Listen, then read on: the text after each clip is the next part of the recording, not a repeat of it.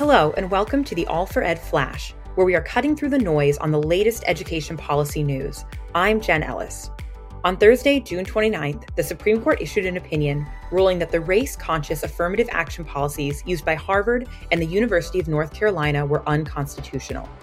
While these cases were focused on these two universities' specific policies, the ruling will have far reaching consequences for every college and university across the country that uses race as a factor in holistic application processes. In a 6 3 ruling by the conservative majority, Chief Justice John Roberts claims their ruling does not overturn prior cases authorizing race based affirmative action, and that how an applicant's race has affected their life can still be part of how their college application is considered.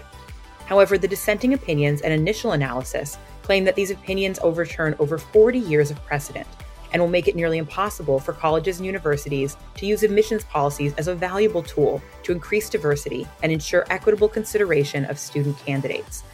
In a rare move, the justices read their dissenting and concurring opinions from the bench. In her dissent, Justice Sonia Sotomayor said, the result of today's decision is that a person's skin color may play a role in assessing individualized suspicion, but it cannot play a role in assessing that person's individualized contributions to a diverse learning environment.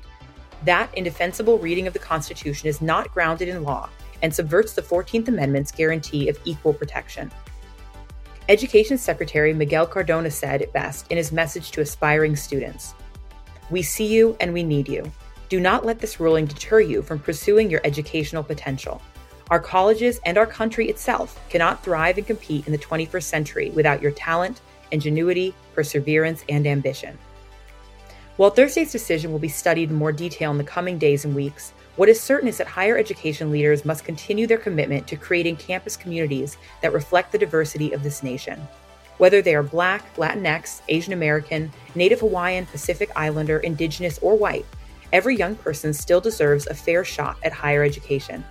This decision should not deter young people from applying to colleges and universities or from fully expressing themselves in their college applications and sharing their talents, experiences, how they would contribute to the university community, and how race affects their lives.